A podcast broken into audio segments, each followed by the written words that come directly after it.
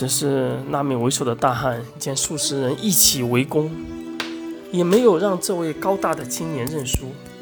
为了自己的颜面和威信，这次他已燃起了必杀之心。再次长刀一出，直接捅向高大青年的腹部而去。长刀一入身体，高大的青年瞬间单膝跪地。大汉邪面一笑，将长刀拔出，瞬间大笑。此时，只见鲜血一滴一滴的从高大青年的腹部流下。这时，另外一名大汉心里的攀比和逞威风的心态也被带起，抽出自己的长刀，欲想效仿那位为首的大汉，直捅高大的青年。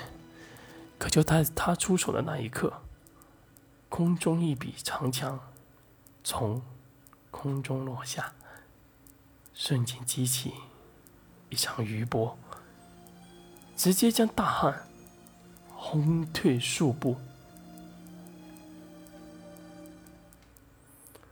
后退的瞬间，大汉身上的长刀在霎时间被人夺去，长刀以大汉可见的瞬度速度瞬间斩下了大汉的右臂。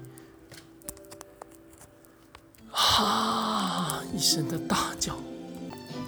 一声撕心裂肺的大笑，一股极强的剧痛，让这名断汉的断臂的大汉当场一举而去。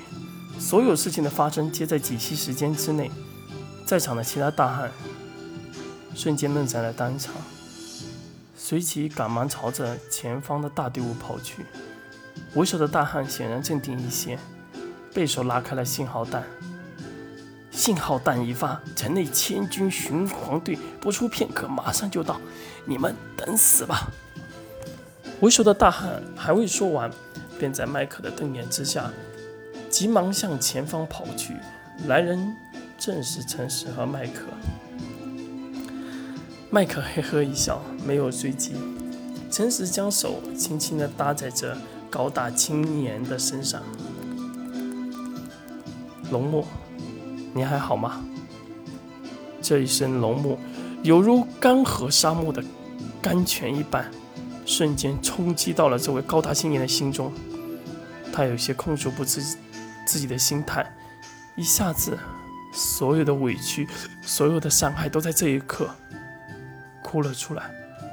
那糟蹋长发的脸庞下，正是郭学书院。龙